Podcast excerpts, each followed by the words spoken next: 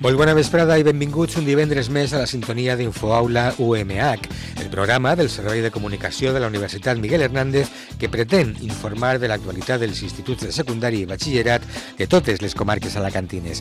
Anem a avançar-vos en el nostre sumari els continguts del programa d'avui i ho fem en esta ocasió amb Alberto Losa. Buenas tardes, Francesc. La solicitud para implantar un nuevo ciclo de formación profesional sobre la industria 4.0 y la inclusión del IESTADER de Orihuela en el plan edificante de la Consellería de Educación centran nuestro bloque de actualidad de hoy. Luego hablamos con Paqui Pérez, coordinadora del aula de convivencia del IES Miguel Hernández de Bigastro. En Infoy es la entrevista y seguimos con la sección dedicada a nuestros corresponsales. En a fondo és el torn de l'Institut Leonardo da Vinci d'Alacant, el que coneixerem de la mà del seu director, Carlos Herrero. La nostra aula magna d'avui la dediquem a contar-vos la celebració de la Fira de la Ciència i la Tecnologia d'Elx, que es fa avui i demà al Centre de Congressos Ciutat d'Elx. El grau que us presentem avui en l'aula UMH és el d'Enginyeria Electrònica i Automàtica Industrial, que s'estudia al campus d'Elx. Y hasta el aula deportiva de hoy hemos traído a Nerea Requena, alumna del Instituto El Monastil de Elda y jugadora del equipo Elda Prestigio de balonmano femenino. Para finalizar, hablamos de la Feria del Libro de Alicante que afronta su último fin de semana con numerosas actividades que os contamos en el aula de cultura. Però oferta i varietat no serà. Fem una xicoteta pausa i encetem el programa en el suport tècnic i humà Borja Cabrera i la resta de l'equip de Ràdio UMH.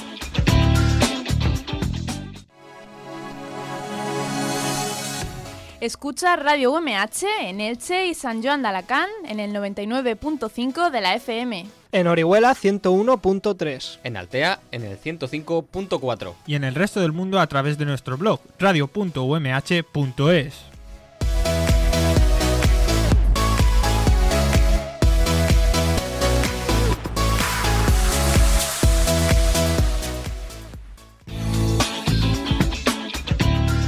Infoíes Actualidad. El ple de l'Ajuntament d'Oriola ha ratificat este dilluns la memòria del projecte per a l'ampliació i millora de l'Institut TADER de la capital del Baix Segura. Segons este projecte, el pressupost total per a fer les obres en el centre puja fins als 4,2 milions d'euros i la previsió és que les obres estiguen finalitzades per l'any 2021.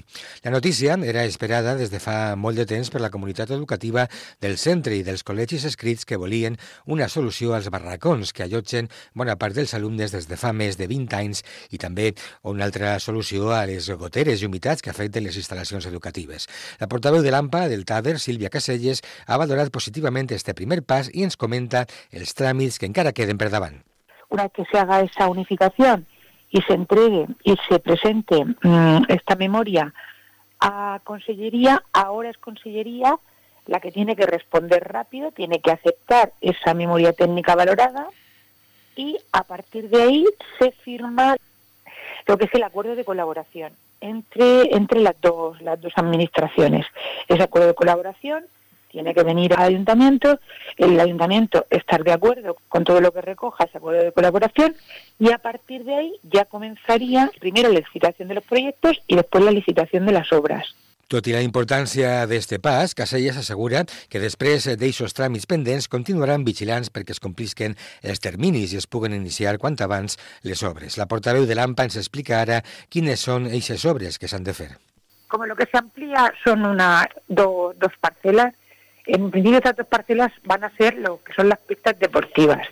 Entonces, en lo que es ahora, donde tenemos ahora la pista deportiva, eso es lo que va a ir el edificio nuevo, la ampliación. Entonces, que hay ampliar el gimnasio, el aula de música, el aula de tecnología, dibujo, música, idiomas, algún departamento, aulas para desdobles, Una vegada les obres hagin sigut licitades i adjudicades, podrien començar les obres, i la qual cosa, segons l'Ajuntament, es produiria amb molta probabilitat a començaments del 2019 i les reformes i ampliacions, com dèiem, estarien finalitzades per al 2021. Infoíes Actualidad. Maela San Martín Rotetíguez, alumna de segundo de bachillerato del Instituto Jaime II de Alicante, ha resultado galardonada con el tercer premio en el concurso Eustoli por su documental El patrimonio de la memoria. La alumna ha realizado su documental con la inclusión de imágenes grabadas por ella misma junto a fotografías del álbum familiar, audios y música y otro tipo de efectos visuales y auditivos. Maela ha participado junto a decenas de estudiantes de España y Portugal y ha presentado un documental en vídeo que nace de una bonita historia familiar y destaca la importancia de la memoria histórica y que ella misma nos explica. Maela San Martín. Mi madre pues siempre me, ha explicado la historia de España, la de mis, abuelos y en casa tenía guardadas unas cartas que eran las que se escribían Lorenzo y Dolores, mis bisabuelos, desde distintos campos eh, de refugiados en Francia y pues hace unos años eh, le pregunté a mi madre si me podía sacar las cartas. Eh, al leerlas y tenerlas en la mano, es como que empecé a concienciarme sobre la guerra civil y todas las consecuencias y a partir de ahí hablé con un profesor de historia que se llama Aquiles y él me prestó libros sobre los campos de concentración, sobre todo el de Mauthausen, ya que mi bisabuelo Lorenzo acabó allí. Este concurso lo convoca Eustori, una red de entidades civiles europeas que pretende acercar a los jóvenes a la historia y en España y Portugal lo organiza la Real Maestranza de Ronda. Maela cree que la memoria histórica es imprescindible para no olvidar lo que ha pasado en nuestro país. I ens traslladem ara fins al Col·legi dels Maristes a Alacant perquè demà dissabte celebren una de les jornades que, que s'esperen amb més ganes en cada curs escolar. Es tracta del dia 7, que organitzen professors, alumnes i pares del centre per tal de recollir diners per a una actuació solidària que planteja l'ONG Solidaritat, Educació i Desenvolupament. La jornada inclou activitats per a totes les edats i la festa està oberta per a tota la comunitat educativa i fins i tot per antics alumnes i veïns de la zona. El professor del centre, José Luis Paños, ens explica ara els projectes per als que anirà la recaptació d'enguany. Estos últimos años hemos estado recaudando en torno a los 18.000 euros, ¿de acuerdo? Sin contar luego lo, los gastos, que es verdad que cada año son más. Antes había más facilidad por tema de empresas que nos donaban más cosas, pero aún así sí que tenemos ahí ayuda que nos hace rebajar el, coste. Pero bueno, como puedes imaginar, esta cantidad es enorme. El último año ingresamos fuera de gastos sobre unos 15.000 euros aproximadamente. Cada año fijamos un proyecto, nosotros, SEDES, Solidaridad, Educación y Desarrollo, es una ONG que está ligada al ámbito de los colegios maristas cada año fijamos uno. Este año es una reconstrucción de una, de una granja para, para un centro de, educación en Corogó, en Costa de Marfil. El dia 7 inclou competicions esportives, diferents eh, casetes per a la venda de llibres, discos o artesanies, dos bars, actuacions de dansa urbana, màgics i pallassos o túnels del terror, tirolines i inflables. Les activitats està previst que se celebren entre les 9 del matí i les 3 i mitja de la vesprada. Turno ahora para el Instituto Bellaguarda de Altea, donde estos días se ha desarrollado la Semana Cultural del Centro, en esta ocasión con el eje temático de las relaciones entre los seres humanos y las máquinas. Durante los últimos días, los alumnos han participado en todo tipo de talleres y actividades que han preparado los diferentes departamentos del instituto, entre otras cosas, talleres de programación y robótica, de animación o de música electrónica. Una semana cultural que además integra la actividad diaria docente. Nos lo explica la profesora de griego del centro y coordinadora de, las, de la semana, Gadea Reis están muy integradas las actividades dentro del día a día de la escuela, dentro del día a día del instituto y entonces en las diferentes materias se trabaja dentro de los contenidos, se trabaja también enfocándolo un poco a, lo que estamos haciendo. Biología, por ejemplo, han aprovechado para realizar con tercero de la ESO un pulmón artificial en clase con botellas y pajitas y las espirometrías. Eh, facilita un poco eso, que durante unos días vayamos todos a una eh, unificando los contenidos de las diferentes materias, tanto de humanidades como de ciencias como de arte, pues eso gracias a un eje temático que es el que nos permite el ir unificando todo. La semana también ha incluido una videoconferencia sobre el sistema Galileo, un sistema de navegación por satélite construido por la Unión Europea, exhibiciones de música electrónica y una gimcana temática. Gadea Reis considera que las nuevas tecnologías pueden ser muy beneficiosas incluso para nuestro cerebro, siempre y cuando se avance desde la reflexión sobre su uso. Infoíes Actualidad. I contem ara que la Federació del Metall de la província d'Alacant vol aconseguir un nou cicle d'FP per a la seva escola de formació professional. Els nous estudis girarien al voltant de la indústria 4.0 i formarien professionals adaptats a aquestes noves tecnologies que cada vegada s'utilitzen més en els processos industrials. Eixa implantació de la digitalització neix de la necessitat de cobrir nous perfils professionals. El responsable de FEMPA, Luis Rodríguez, es reunís el pròxim dia 8 de maig a València per a parlar de la seva proposta. El próximo 8 de mayo tenemos una reunión en Valencia, precisamente con el, con el secretario de la Consejería de, Educación, para bueno, pues avanzar en esa propuesta. Nosotros hemos planteado, pues, eh, por un lado, la puesta en marcha de esos cursos de especialización y, por otro lado, también un, replanteamiento en general de la actual FP, pues eh, posibilitando la, la creación en concreto de un ciclo específico de Industria 4.0, ¿no? Hores d'ara, la Federació del Metall ja ofereix un curs d'especialització en esta matèria per a alumnes amb formació adquirida, però el nou cicle que pretenen posar en marxa en la seva escola seria per a sense coneixements previs. Marcela Righetti és la responsable de formació en FEMPA. En general vamos a, a empezar eh, el curso con una introducción general a la industria 4.0. Vamos a ver el tema de fabricación digital, fabricación aditiva, realidad virtual, la Internet de las Cosas, el Internet de las Cosas, Big Data y por supuesto el módulo de ciberseguridad que no puede faltar adaptándose a cada uno de los, de los otros módulos. L'Escola de Formació Professional de FEMPA també posa en marcha este próximo curs un nou cicle de comerç y marketing. Y acabamos como siempre con otras informaciones en formato más breve para contaros que la Diputación de Alicante ha puesto en marcha dos programas de sensibilización escolar para alumnos de primaria y secundaria. Los programas tienen el objetivo de promover actitudes y reacciones positivas ante la inmigración y la diversidad. Estos, estos programas, que se llaman Todos construimos futuro y con la diferencia hacia la convivencia, llegarán a unos 4.200 alumnos y estarán en marcha hasta el próximo mes de noviembre.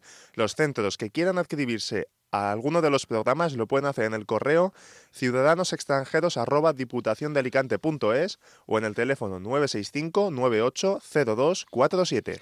Y por último, només felicitar desde así el profesor de periodismo de la UMH, José Luis González, que acaba de rebre el guardó Eugenius Gorski, que atorga la xarxa hispano-polaca d'investigació que impulsa el Departament de Ciència Política i Estudis Internacionals de la Universitat de Varsovia. El premi ve a reconèixer la tasca de José Luis González en la difusió internacional de l'obra del periodista polaco Richard Kapuczynski i els valors que representa per al periodisme actual. Infoaula UMH, el programa de la comunitat preuniversitària.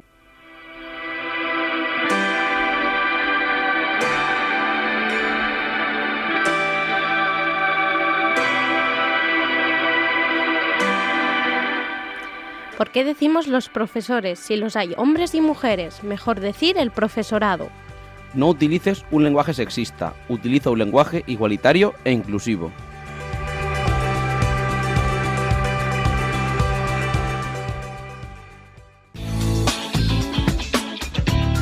Infoyes, la entrevista. La mejora de las relaciones entre alumnos y entre estos y los profesores, los programas de tutoría entre iguales o otros tipos de actividades destinadas a evitar conductas que generen cualquier situación de conflicto. En el Instituto Miguel Hernández de Bigastro han puesto en marcha uno de estos eh, programas especiales para, bueno, pues tratar de mejorar o de dar pautas para actuar en situaciones eh, conflictivas en cierto punto. Es un aula de convivencia que pretende formar a los alumnos en el respeto a la diferencia, en la empatía con el otro y en la resolución de conflictos mediante el diálogo. Para conocer algo más de cómo funciona esta aula y de cuáles son sus objetivos, hemos invitado hoy a InfoIES, la entrevista, a Paqui Pérez, coordinadora del aula de convivencia del Instituto Miguel Hernández de Vigastro. Muy buenas tardes, Paqui. Buenas tardes, Sanse. Encantada de colaborar contigo. Y nosotros es un placer también eh, estar descubriendo tantísimas cosas como descubrimos cada vez que, que buceamos entre las actividades de los centros escolares de secundaria de la provincia de Alicante. ¿Qué es el aula de convivencia que tenéis en marcha en este instituto? Pues mira, el aula de convivencia es un proyecto que ha sido subvencionada por el Ministerio de Educación, Cultura y Deporte y está gestionada por una ONG que se llama Servicio de, de Mediación Punto Medio. En este caso, el técnico que lleva el aula es un profesional formado en mediación, es decir, eh, tiene el máster de mediación y bueno, pues podría ser su formación de origen en, en, varios ámbitos. Yo, por ejemplo, soy psicóloga, pero pues también podría ser un trabajador social, un educador, un pedagogo o otro ámbito. Y bueno, pues la, asociación que pone en marcha el proyecto es una asociación que tiene como fin principal pues impulsar y desarrollar la mediación para que sea conocida eh, como una alternativa pacífica para la resolución de conflictos en el ámbito escolar. Que estos eh, serían también, entre otros, sus objetivos, ¿no? Sí, bueno, sí, los objetivos en sí del proyecto, pues eh, podríamos señalar, en primer lugar, pues habilitar un espacio para que los alumnos, pues, mm, puedan asistir y que se les pueda atender en las necesidades que tienen, es decir, eh, si han tenido, han tenido un mal comportamiento, pues proporcionarles las condiciones necesarias para reflexionar sobre lo que ha sucedido. También se les forma en competencias básicas, pues tales como habilidades sociales, técnicas de resolución de conflictos. Eh, también se resuelven los conflictos de manera pacífica, pues se les enseña el diálogo, la reflexión necesaria. Luego también se le, y se les ayuda a los alumnos a adquirir una buena disposición hacia las tareas escolares, porque muchos de ellos pues también tienen un bajo nivel académico y pues más o menos esos son los objetivos que se siguen en el proyecto. ¿Y cómo funciona? ¿Qué es lo que hacéis en las sesiones? Eh, quiero decir, eh, aparte de pues, eh, impartir los conceptos y hacer reflexiones pertinentes, ¿hay algún otro tipo de, actividades? No sé, en algún centro me parece que se han hecho incluso pues, algún vídeo, alguna cosa de sí. ¿Qué, es lo que hacéis en, las sesiones? Sí, pues la forma en la que llevan los alumnos, en primer lugar, pues eh, el aula funciona de tal modo que si el alumno tiene un mal comportamiento en clase o ha hecho alguna, algún acto que el profesor cree que no debe estar en clase, pues se le deriva al aula de convivencia, es decir, se le, se le manda orientación y la orientadora me lo, me lo deriva a mí.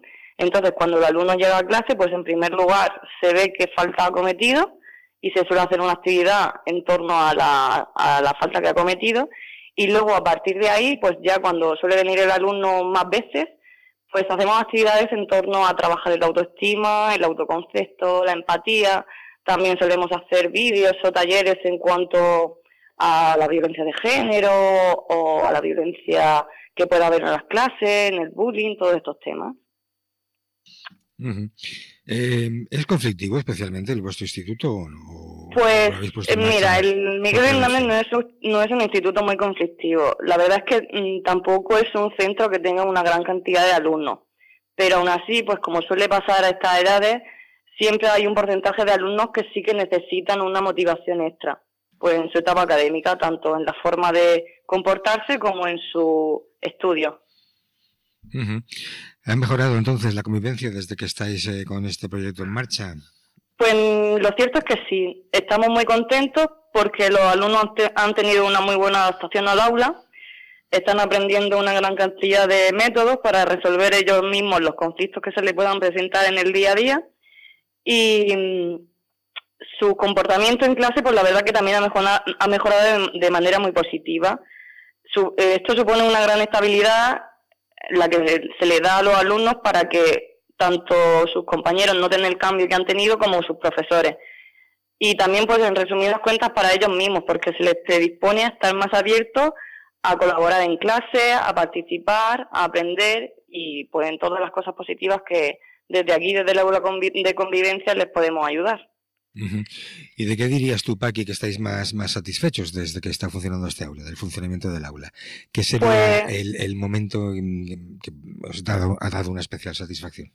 Sí, mira, lo que más nos enorgullece tanto a mí, que soy la técnico, bueno, como también a profesores y, a los padres en sí, porque también son con los que están día a día, es la aceptación que están teniendo los alumnos, porque esto nos lleva a pensar que realmente sí que es necesaria la puesta en marcha de una hora de convivencia en los centros educativos, porque los chicos expresan que se sienten muy entusiasmados y agradecidos con el apoyo que desde aquí, se les da.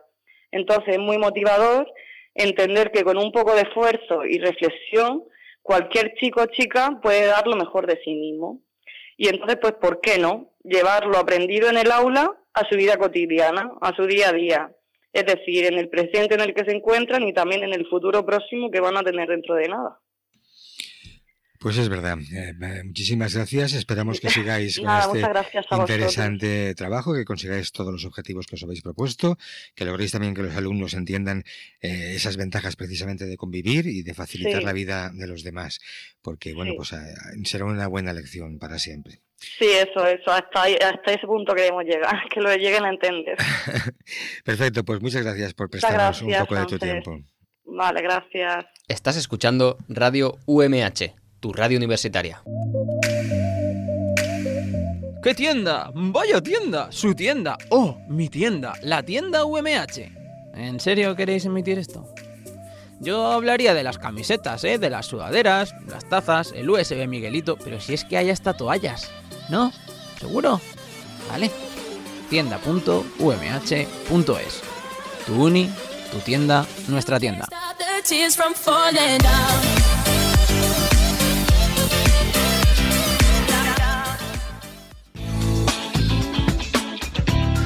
Infoies, primera línia. Ha arribat el temps dels nostres corresponsals que arranca avui a Alacant i concretament a l'IES Ràdio Exterior de la platja de Sant Joan on els seus alumnes han fet una visita al planetari, segons es conta Clàudia Martínez. Endavant. Buenos días desde el Instituto Radio Exterior en la playa de San Joan. El pasado lunes fuimos a un planetario instalado en la sala de usos múltiples del centro, en la asignatura de Biología. El planetario es un poco pequeño, pero las imágenes son inéditas. El primer vídeo era sobre unos niños que buscaban información en un simulador 3D y trataba sobre los cinco reinos de seres vivos. En el segundo vídeo vimos todo sobre las estrellas y las constelaciones. Fue una experiencia, una experiencia muy interesante y divertida, informa Claudia Martínez García de primero de SOA desde el IE Radio Exterior. I ens desplacem ara amb ells per a sentir una original crònica sobre la cantant Shakira que ens han preparat els companys de Radio Severo, la ràdio de l'Institut. A veure què ens conten. Buenos días, somos los Severo Anchoa que somos Sergio, Lucía, María José y Andrés. Hoy vamos a hablar de Shakira Isabel Mebarak Ribol que es una cantante, productora discográfica, bailarina, modelo, empresaria, actriz, embajadora de una unidad con la UNICEF y filántropa colombiana. Shakira nació el 2 de febrero de 1997 en Barranquilla. Es hija única de William Maverick Chadwick. A los 8 años escribió su primera canción que se llama Tus gafas oscuras. Con 14 años lanzó su primer álbum titulado Magia. En 2010 cantó el mundial la canción Waka Waka. En total tiene 10 álbumes que son Magia, Peligro, Pies Descalzos, ¿Dónde están los ladrones?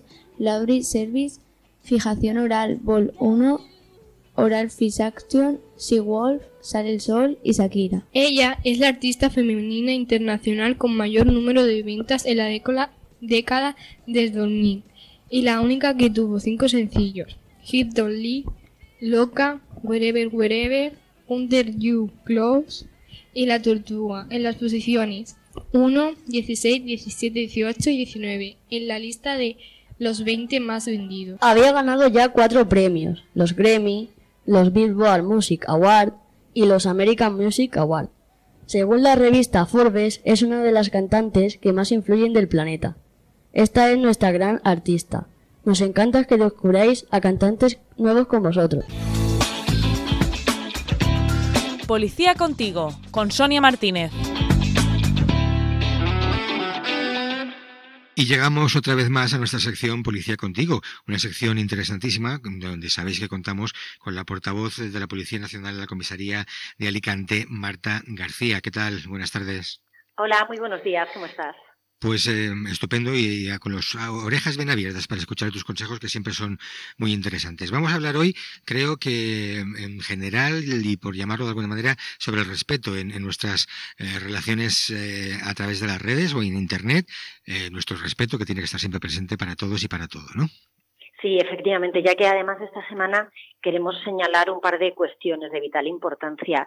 no sé si os ha llegado o si os va a llegar un vídeo de unas menores de que, donde se graba la agresión de una menor a otra, cuando una tercera compañera graba y se está reenviando por múltiples grupos de WhatsApp. Entonces, lo que queremos decir desde la Policía Nacional es que hay que evitar a toda costa compartir, compartir esas imágenes que dañen la imagen o la privacidad de los menores porque nosotros, la Policía Nacional, ya actúa frente a esos hechos. Así que igual que respetamos a nuestros amigos, a nuestros compañeros en la vida real, hay que hacerlo en las redes sociales. Y con esto recordamos que eh, hace apenas tres días ha sido el Día Internacional contra el Acoso Escolar. Incluso ayer fue el Día de la Libertad de Prensa, ¿verdad? Todo el mundo pues tenemos el derecho a expresar y difundir libremente los pensamientos e ideas, pero siempre y cuando no dañemos esa imagen de, de los menores. Sobre todo tengamos muchísimo cuidado con problemas de ciberacoso. Eh, yo no, no, sé si estos menores que cometen esas agresiones lo tienen claro, pero los demás, por lo general, sí tenemos claro que todo eso es delito, es una agresión, pero a lo mejor la gente no tiene tan claro que, el, que el, o no sé si es delito o se puede penar de alguna manera la difusión o la transmisión a través de las redes sociales de estas cosas. Sí, efectivamente es un delito y además, eh, en caso de tener un problema de ciberacoso, cuando la víctima es un menor, tiene que acudir con total naturalidad a un adulto y si de carácter delictivo, ambos tendrían que venir a una comisaría aportando todos los detalles eh, para, para, formalizar la denuncia. Recordamos que hay un correo que se llama participa.policía.es donde se puede consultar cualquier duda y sobre todo para, para los menores que nos puedan escuchar o incluso para sus padres que abandonen esos grupos de WhatsApp donde no se sientan cómodos, bien porque han compartido un contenido denigrante, ofensivo o que simplemente atenta contra la intimidad de alguien. Hay que hacérselo ver a esa persona que nos lo reenvía y sobre todo que no se siga reenviando porque recordemos, victimizamos a ese menor. Y sobre todo, cuidado con esas fotos privadas que podemos publicar o comprometidas porque podemos ser víctimas de ciberacoso o, o de otras cuestiones incluso peores. Por tanto, siempre con muchísima sensatez y muchísimo respeto. En la red y en el mundo real no todo vale, por tanto exigimos respeto. Perfecto, pues efectivamente las cosas son así, no cualquier cosa vale, y menos si llevan imágenes pues que son atentatorias contra la intimidad de nadie o que son agresiones pura y dura. Sí, fíjate, eh, llama la atención que nuestra unidad de ciberdelincuencia está analizando en el día de hoy si se han publicado incluso datos personales de la víctima de la manada, ya que eso puede ser constitutivo de un delito. Por tanto, no todo vale. El respeto es lo prioritario en la red y en la vida real. Muy bien, Marta, no sé si tienes alguna cosa más que decir y si no, pues hasta la semana que viene. Que Muchísimas gracias a vosotros. A ti, como siempre, un placer. Infoaula UMH, el programa radiofónico que conecta los IES con la UMH. ¿Sabías que... Si contestas o pulsas un enlace de un correo basura, solamente conseguirás confirmar al que lo envía que lo estás leyendo y te enviará más?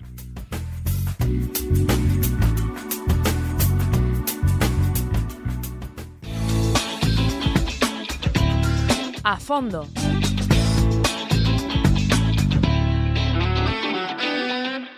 El Instituto Leonardo da Vinci de Alicante se encuentra ubicado entre los barrios de Virgen del Remedio y Ciudad Jardín, en el norte de la ciudad de Alicante, y atiende a una población estimada de unos 18.000 eh, habitantes aproximadamente. Dos barriadas bien diferentes en su origen, porque Ciudad Jardín nació como una cooperativa residencial en tiempos de la República, mientras que Virgen del Remedio se comenzó a construir a principios de la década de los 60 como una zona de viviendas populares y destinadas a acoger a la nueva población recién llegada a la ciudad. Un intenso activismo social en los últimos años 70 y en la década de los 80 mejoró ostensiblemente las condiciones de la zona con todo tipo de servicios, así como numerosas mejoras urbanísticas, aunque no ha perdido su carácter multicultural y multiétnico. Nos hemos eh, situado un poco ya en el espacio geográfico y ahora queremos conocer mejor al Instituto Leonardo da Vinci y lo vamos a hacer conversando con su director, con Carlos Herrero. Muy buenas tardes. Buenas tardes. ¿Cuándo se creó este centro y por qué se decidió llamarlo Leonardo da Vinci? Este centro es un centro que lleva existiendo desde el año 1981. Era un centro que se creó para la formación profesional. Era un instituto de formación profesional y cuando los institutos se unificaron en institutos de enseñanza secundaria, pues coincidíamos en nombre con el instituto de bachillerato porque los dos nos llamábamos Virgen del Remedio. Entonces eh, se nos propuso que modificáramos nosotros el nombre, se hizo distintas propuestas por parte del, del claustro de profesores y pues por votación al final fue elegido el nombre de Leonardo da Vinci, porque era el que más se enfocaba a la tradición de formación, de conocimiento, de tecnología que tenía el instituto. ¿Y cuál es entonces esa oferta educativa que tenéis o que ponéis al alcance de los alumnos eh, en, formación profesional?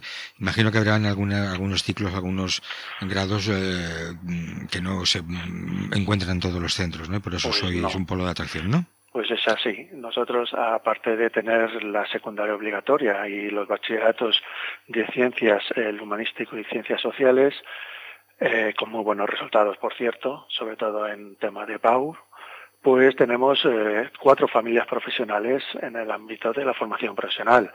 Gestión, administración y finanzas, sanidad, eh, transportes y mantenimiento de vehículos y seguridad y medio ambiente, esta última de reciente creación, hace dos años. Esto conlleva que tengamos pues ciclos de grado de, FP básica, títulos de FP básica, ciclos de grado medio y grado superior, a razón de pues 18 eh, 9 títulos de grado medio, 10 de grado superior y 2 de FP básica. Eh, bueno, divididos entre las cuatro familias con unos mm, ciclos concretos que solo se imparten en nuestro centro, en la provincia, como es el de higiene bucodental, anatomía patológica y audiología protésica, que solo se imparte en nuestro centro, en el mundo de la sanidad, y el de seguridad y medio ambiente, los dos de nueva creación, que los compartimos con el Centro Integrado del Valle de ELDA, de grado medio de emergencias y protección civil, y el grado superior de coordinación en emergencias y protección civil. El resto, pues son, mm, digamos, los, los ciclos heredados de la, del FP tradicional que teníamos anteriormente cuando éramos centro de FP, que son los de administrativo, gestión administrativa, administración y finanzas, electromecánica, carrocería, automoción, son esos ciclos de, pues esos tradicionales.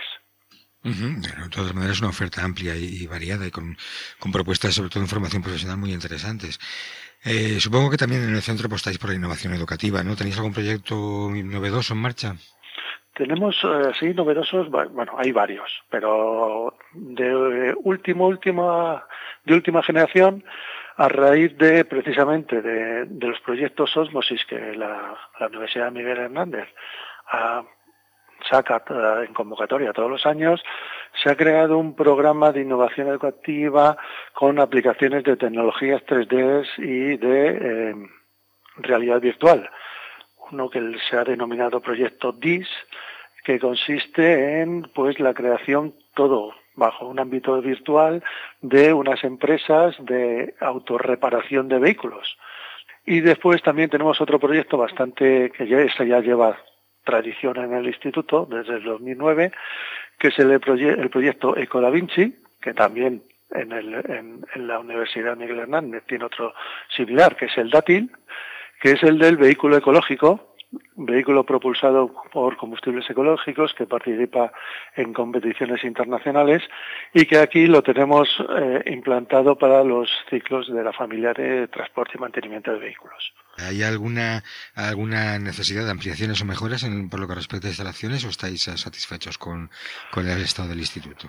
Vamos a ver, nuestro centro ha tenido la suerte, y lo decimos así de claro, de que en el 2004 tuvo una intervención de reforma y ampliación el centro estaba, pues eso, se quedaba muy pequeñito para lo que se pretendía que, se, que fuera y en el 2004 nos hicieron una ampliación bastante potente que eh, y reforma que bueno que llevó a conseguir que tuviéramos pues toda las, eh, la oferta formativa que tenemos en la actualidad. En cuanto a instalaciones, nos consideramos un centro perfectamente dotado en el aspecto de esos bachillerato en ciclo formativo ya sabemos que la tecnología y las y, el sector productivo evoluciona muy rápidamente, con lo cual pues siempre existen carencias a la hora de material y, de recursos pero bueno, intentamos actualizarnos. Ahora básicamente donde más carencias tenemos son los en los ciclos de nueva implantación, que han sido los de la familia de, de emergencias y protección civil y, en la, y el de audiología protésica, donde estamos ahí haciendo el esfuerzo de irle dotando de materiales y de, recursos para que los alumnos tengan la mejor formación posible. Y en el de emergencias y protección civil ahora mismo hemos tenido la propuesta de donación de un vehículo autobomba y estamos viendo a ver de qué manera poderlo guardar Estupendo, pues muchas gracias por toda esta información que nos has facilitado sobre el instituto y enhorabuena también por vuestro trabajo y por ese interés que ponéis eh, cada día en dar a, vuestros alumnos la mejor formación académica y también como futuros ciudadanos. Muchísimas gracias, Carlos. A vosotros. Descubre con la UMH. ¿Quién paga el IVA? El profesor José Antonio Cabero de la Universidad Miguel Hernández nos lo aclara. El impuesto sobre el valor añadido o IVA grava el consumo de particulares y empresas, pero solo lo pagan los particulares. Las empresas interactúan en un doble sentido. Cobran el IVA por las ventas a sus clientes y pagan el IVA por las compras a sus proveedores. Si el IVA cobrado es mayor que el pagado, la empresa tiene dinero que pertenece a Hacienda y por tanto ha de entregárselo. Y si es menor, Hacienda tiene dinero que pertenece a la empresa y ésta puede solicitar su devolución. En consecuencia, el efecto del IVA para una empresa es cero. El particular, como consumidor final, interactúa en un solo sentido, comprando. Por tanto, soporta y paga el IVA y no puede solicitar su devolución a Hacienda. Es el consumidor final el que puede afirmar que paga mucho o poco IVA cada vez que compra ropa, comida, paga la luz o el teléfono. En conclusión, el IVA es un impuesto que no tiene en cuenta las circunstancias personales ni económicas de los consumidores finales, Pagamos todos por igual. Por eso hay quien le atribuye un grado de insolidaridad si es utilizado en exceso para aumentar los ingresos del Estado. Ahora ya puedes buscarnos en las redes sociales e interactuar con nosotros. Búscanos en Facebook en Radio UMH y en Twitter arroba radio barra baja UMH. Aula Magna.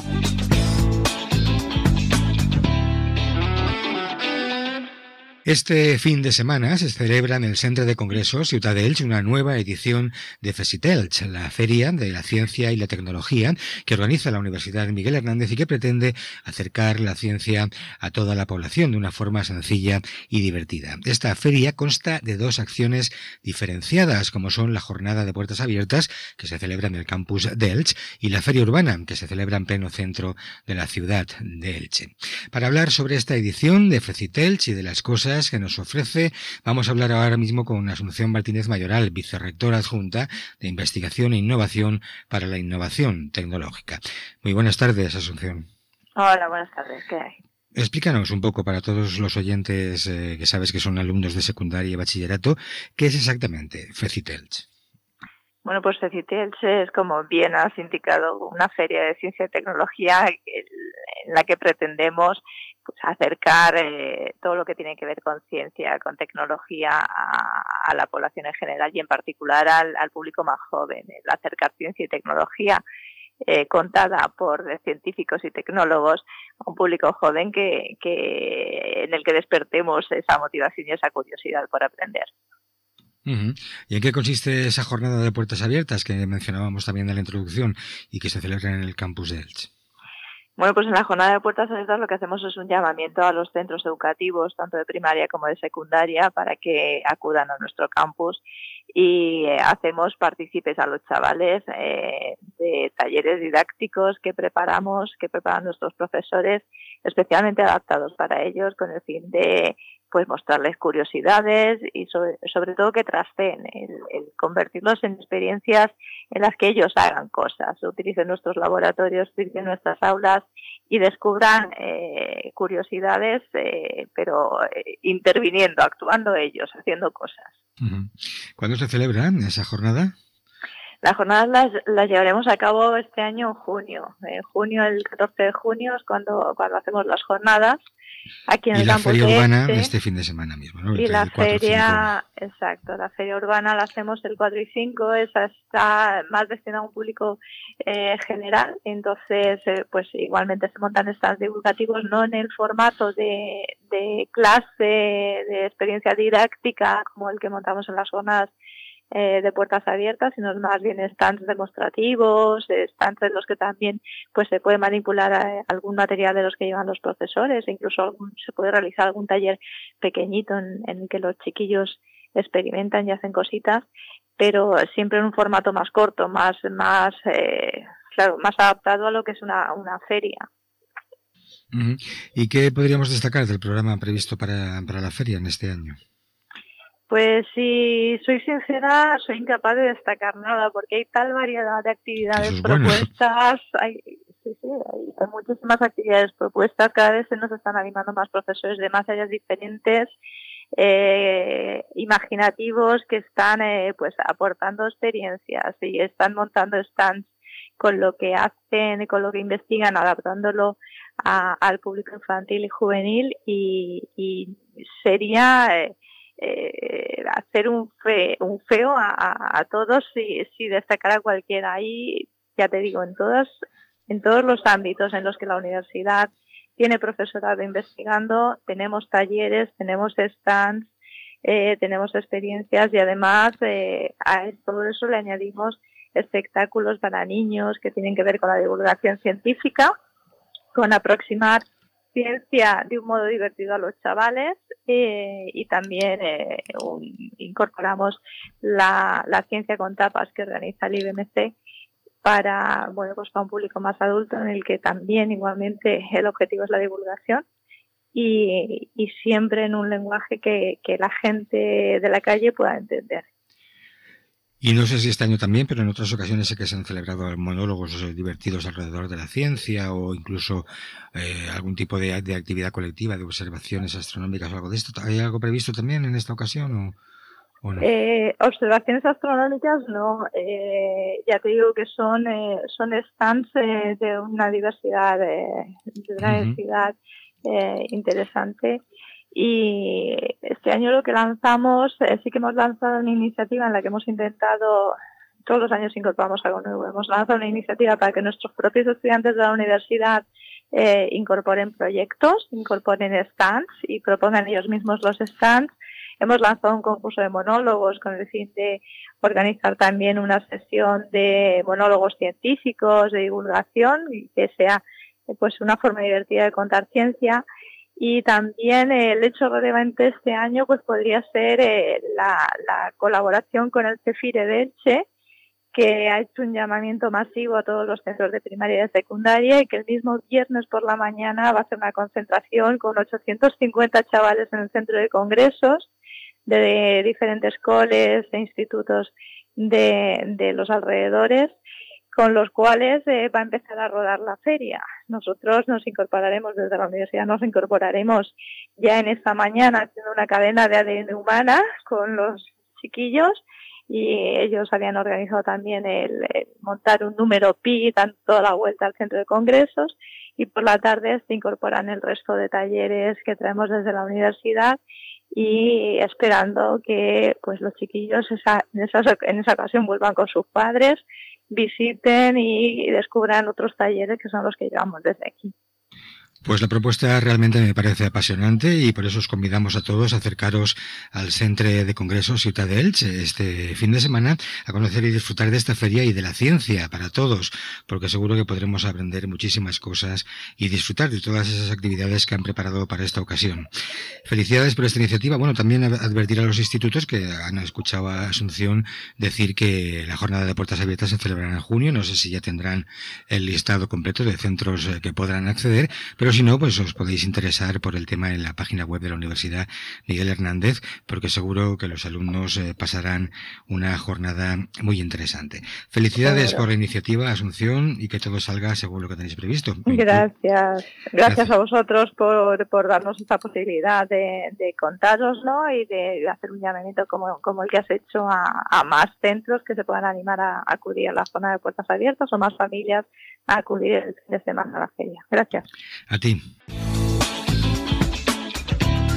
Redes sociales.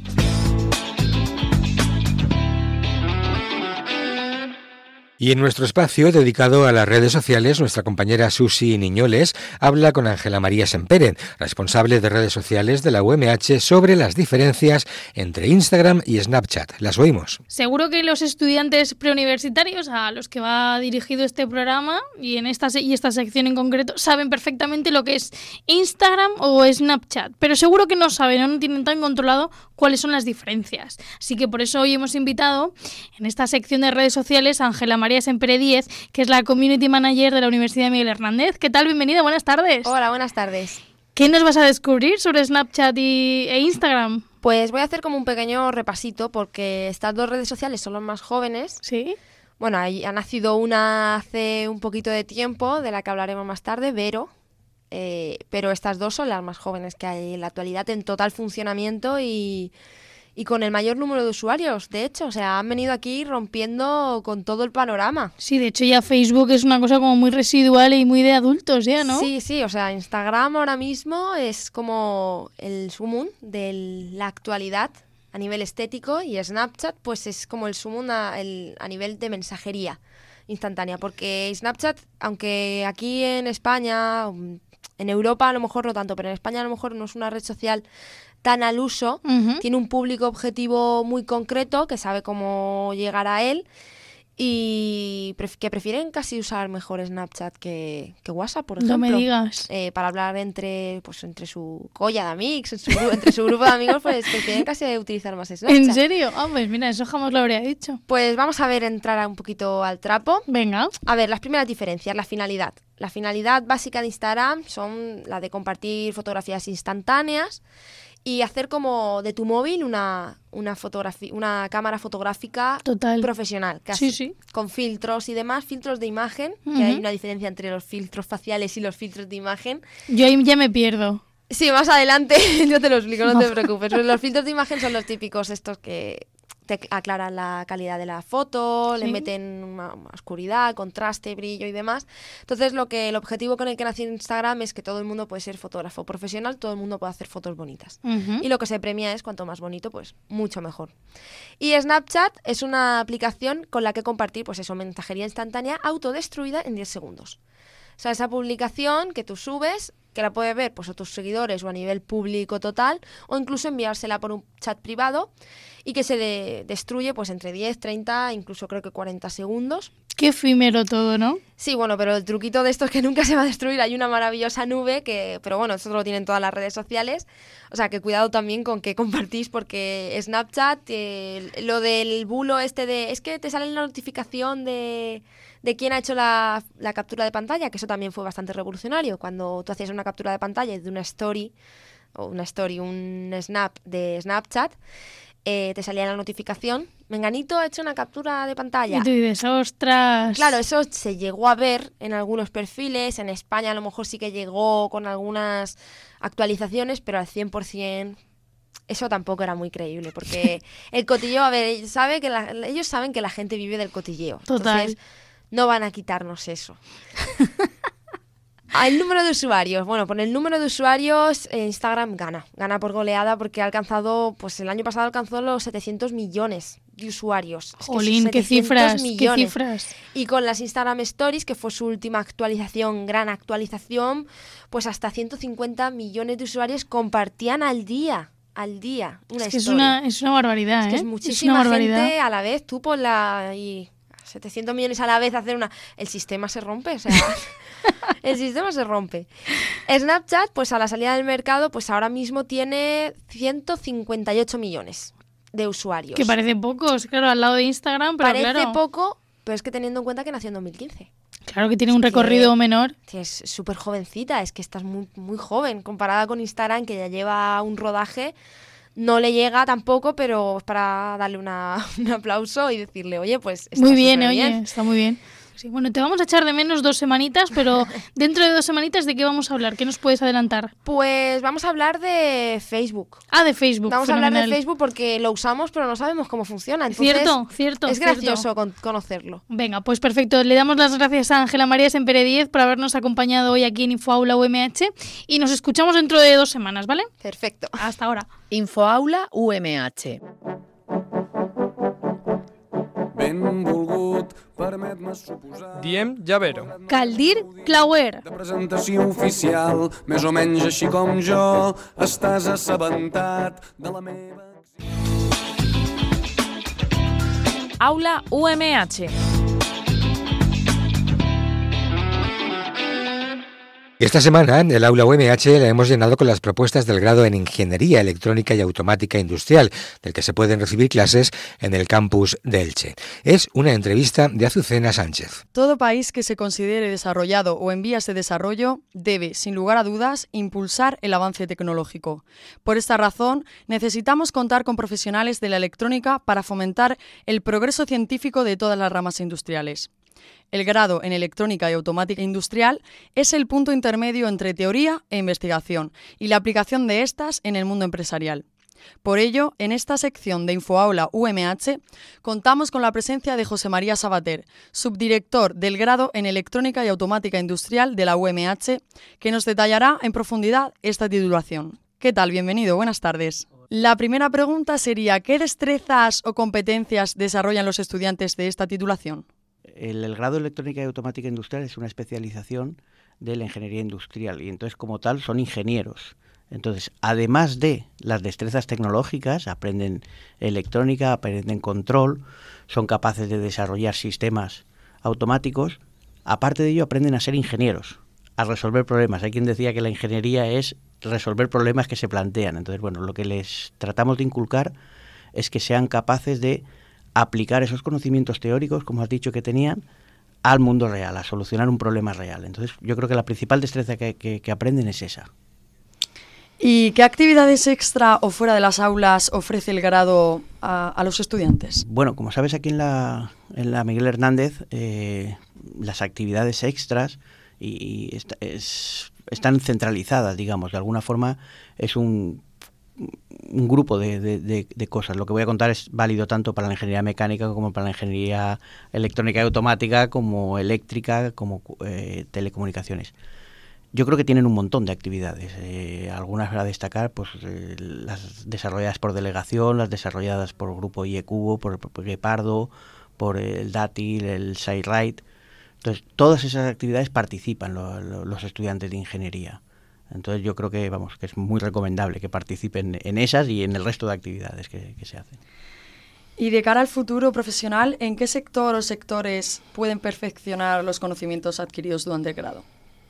Uy, eh, es, un amplio abanico. O sea, la, ingeniería por sí, por, por, por, definición, es un área multidisciplinar, es un área transversal. Es cierto que en este grado son especialistas en electrónica y automática, pero su formación les permite abarcar bastante eh, campos de, la industria y, del desarrollo. Entonces, bueno, la especialización de la titulación nos llevaría a electrónica, pero también pues, pueden ser directivos de empresa, pueden desarrollar su, propia empresa, pueden estar trabajando en cualquier área de la ingeniería, dado que el, título es un título eh, eh, habilitante y hmm. cuando finalizan tienen el título o la capacitación de ingenieros técnicos industriales y por tanto pueden realizar la, labor típica de los ingenieros. Un amplio abanico de posibilidades. Bueno, por otro lado, y con el objetivo de conocer la visión de algún estudiante de este grado, nos acompaña José Vicente García Pérez, recién graduado del grado en Electrónica y Automática Industrial. ¿Qué tal? Bienvenido. Hola, buenas tardes. ¿Por qué te decidiste por el grado en Electrónica y Automática Industrial? Bueno, al principio fue sobre todo por el nombre. oía ingeniería, oía electrónica y decía, pues yo quiero esto. Sobre todo me interesaba la, parte electrónica de, lo que podía ser la carrera. ¿Y qué ha cambiado de, tu perspectiva, que supongo que tendrías al inicio, al comenzar el grado, con la que tienes ahora que, ya has acabado?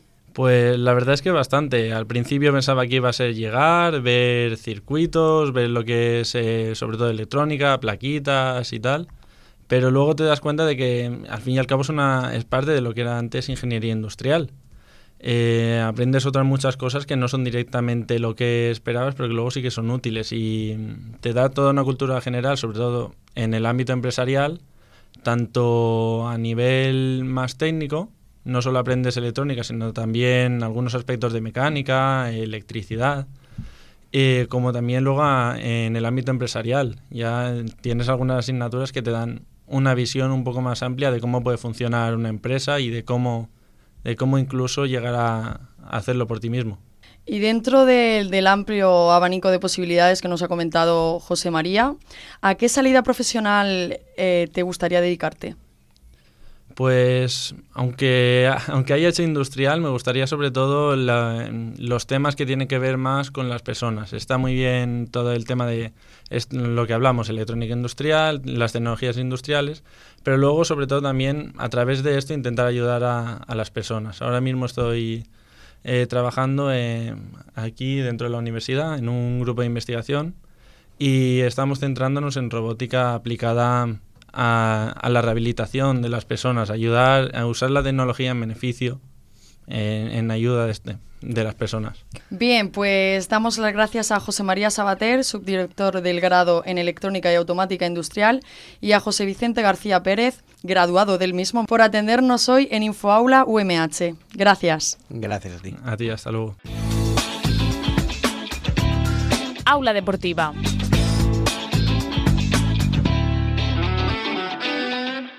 En nuestra sección Aula Deportiva de hoy, de este viernes 4 de mayo, vamos a hablar con Nerea Requena. Ella es una alumna del eh, tercero de la ESO en el Instituto Monastil, el Monastil de Elda, y es practicante de balonmano. De hecho, juega en el Elda Prestigio, un equipo de balonmano femenino de la ciudad de Elda, y en la categoría de cadete, en el primer año de esta categoría. Muy buenas tardes, Nerea. Hola, buenas. Eh, ¿Cómo llegaste al balonmano? ¿Qué es lo que te atrajo de este deporte? Pues yo empecé en el colegio de pequeña porque una amiga mía se apuntó y pues eh, decidimos apuntarnos las dos y nos gustó bastante.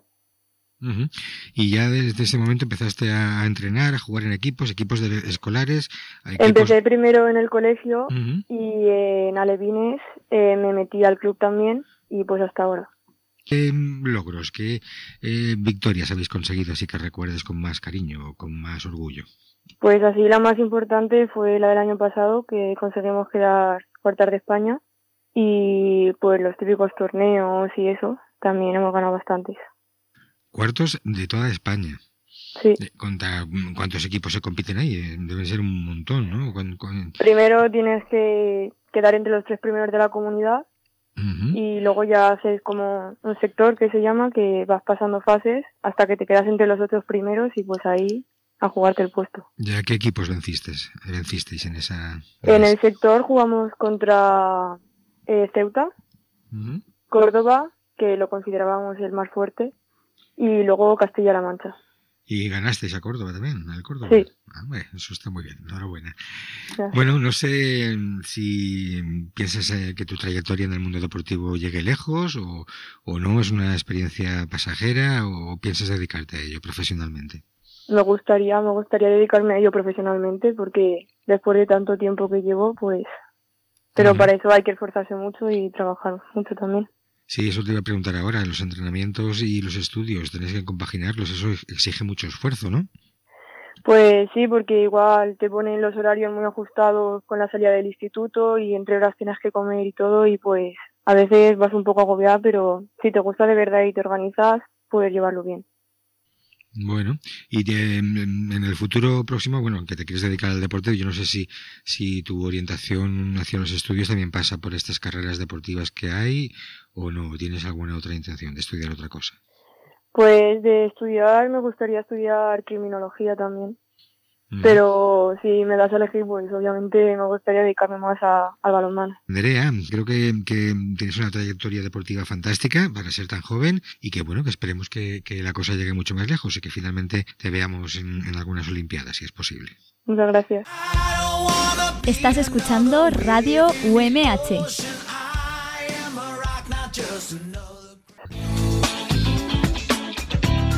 Aula de Cultura.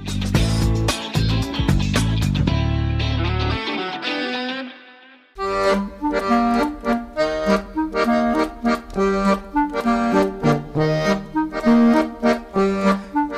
La Fira del Llibre d'Alacant afronta el seu últim cap de setmana amb més de 30 paradetes instal·lades al passeig de Gadea i amb un atapeït programa d'activitats paral·leles per atraure xiquets i grans. En esta edició s'ha posat l'èmfasi en el públic infantil i juvenil i en la reafirmació del llibre de paper. Segons el president de l'Associació de Llibreters de la província d'Alacant, la Fira de 2018 ha sigut un èxit de públic per la gran quantitat de ponts i dies festius que hi ha hagut durant esta última setmana. Per a José Antonio Vizcaíno és una fira amb números en tots els sentits. Bueno, en números, este año la feria tiene un total, no son 37 casetas y bueno, a lo largo del paseo de, de, Paseo de Soto. Bueno, la verdad es que la feria este año la hemos enfocado un poco más al tema infantil juvenil y está dedicado a eso, en eh, no sé, lo más importante a nivel de la feria, pues en, el número de, cantidad de, autores que vienen a firmar, un poco en reflejo lo que te he dicho antes, de que hay, cada vez hay, hay más hay más facilidad, la gente puede escribir más, ¿no? En firmas estaremos cerca de los 200 autores que vienen a visitarnos, ¿no? Durant tot este cap de setmana hi haurà visites de col·legis en la caseta infantil, visites també d'escriptors com Rosa Grau o Núria Gago, l'últim premi Azorín, o un taller literari per aprendre a escriure ficció de la mà de l'escriptor alacantí Mariano Sánchez Soler. José Antonio Vizcaíno assegura que el llibre en paper continua sent el més sol·licitat, però que les vendes de llibres electrònics són ja quasi el 50%. Tot i això, creu que deu haver pujat el nombre de lectors perquè no ha baixat el volum de vendes dels llibres de paper.